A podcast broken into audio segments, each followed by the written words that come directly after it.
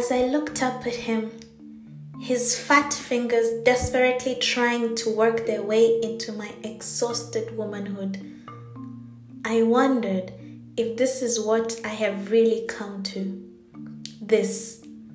This lying here in an expansive, expensive hotel room with a total stranger. Hello, hello, hello. Good morning, good evening, good afternoon, wherever you're listening from. As always, this is your go to podcast for all the juicy, juicy, salacious stories told, of course, anonymously. I know it's been a while, but your girl has things to do, responsibilities, life, and also deathly painful period cramps. Anyway, I am recovering, so welcome and welcome back to the confession booth. I'm glad to have you here. And today we're going to be talking about this story that I'm going to call The Diary of a Call Girl.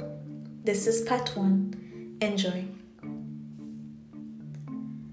As I looked up at him, his fat fingers desperately trying to work their way into my exhausted womanhood. I wondered if this is what I have really come to. This. This lying here in an expansive, expensive hotel room with a total stranger. A fat, married stranger. Look at him. He is so excited. You should have seen his eyes gleaming when he first saw me. His eyes ran up and down my body enjoying the curve of my hips, how my dress showed my generous bosom. Of course, I saw him, even before he called me over, even before he told me how much he wanted to make me feel right, how I aroused so many desires in him.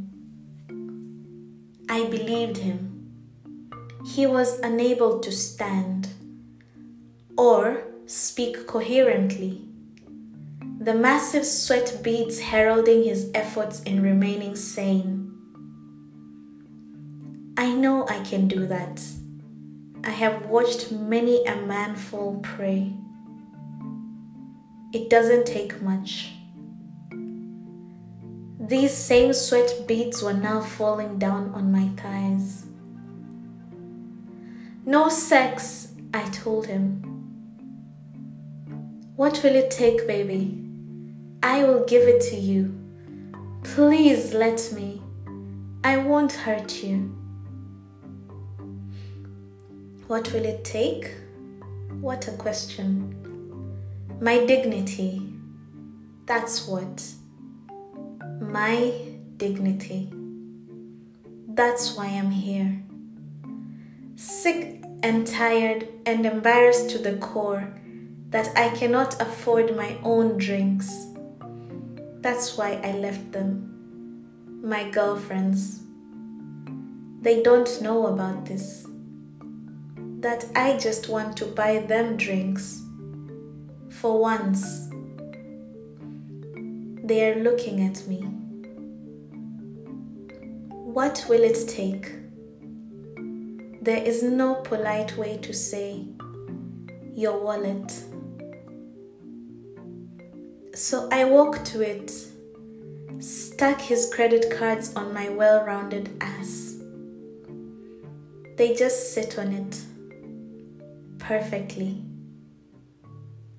He is not far behind. Take everything, baby. Just make love to me. Promise me you will never leave me. I sat on the dresser legs wide apart in my red stilettos. Come here, Daddy.